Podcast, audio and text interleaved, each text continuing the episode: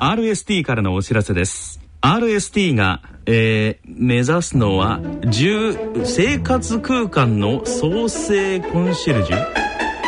うーん難しい。詳しくは3文字。RST で検索。へえ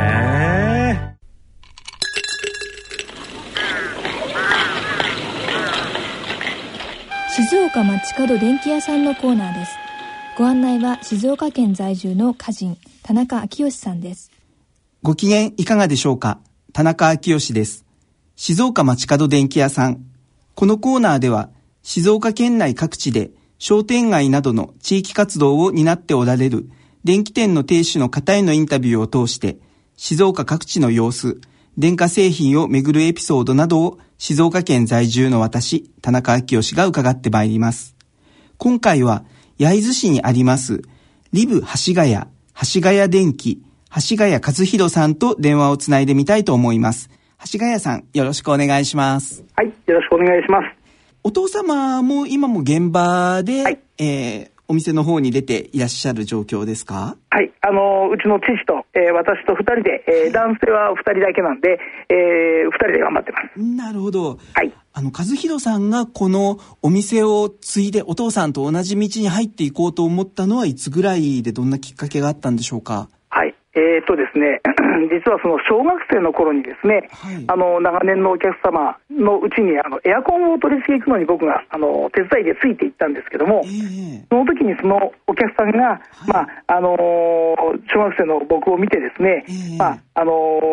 ついていてお父さんの仕事を手伝ってるってことであのお小遣いをくれたんですね。いいですね。はい。でそれが今実は、えー、ついこの間ですね、同じお客さんのうちへですね、あのまあそれこそ先ほど話したオール電化のお仕事をさせていただいて、えー、その説明をしている間に、あの、うちの息子にですね、僕の息子にですね、小学生の息子に、あの、まあ、あの、車のところに乗っていてもらってですね、はい、あの、車の中に商品が積んであったもんですから、はい、まあ、あの、車に大事な商品が乗っているから、あの、車に乗ってちょっと、あの、守っててくれと。はい、うん、そういうお話をして、あのお客さんのところに行きまして、はい、で出てきた時にそのお客さんも外へ、えー、僕を、えー、見送りに来てくれたんですけども、その時全く同じように、はい、の僕の息子が車の中でその車の番をしていたってことを知った時に、全く同じ金額をあのお小遣いとしてお利口だってことでくれたんですね。はい、はい。それがあの今思い出してみますと、まああの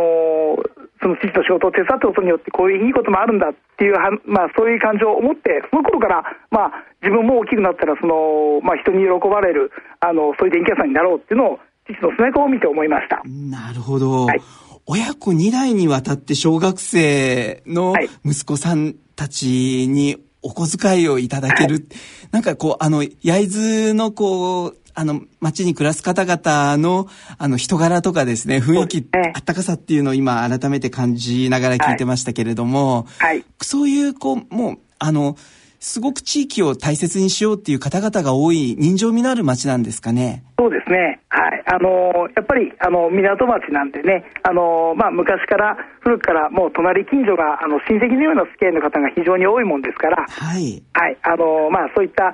あったかいと言いますかね、はい、あのまあ、叱ってくれる隣近所に頑固親父がいたりとか、そういった感じがありますね。はい、ありがとうございました。はい、そろそろお時間となりました。はい、この続きは次回の放送でお送りいたします。静岡町角電気屋さんのコーナー。ご案内役は静岡県在住の歌人、田中昭義さんでした。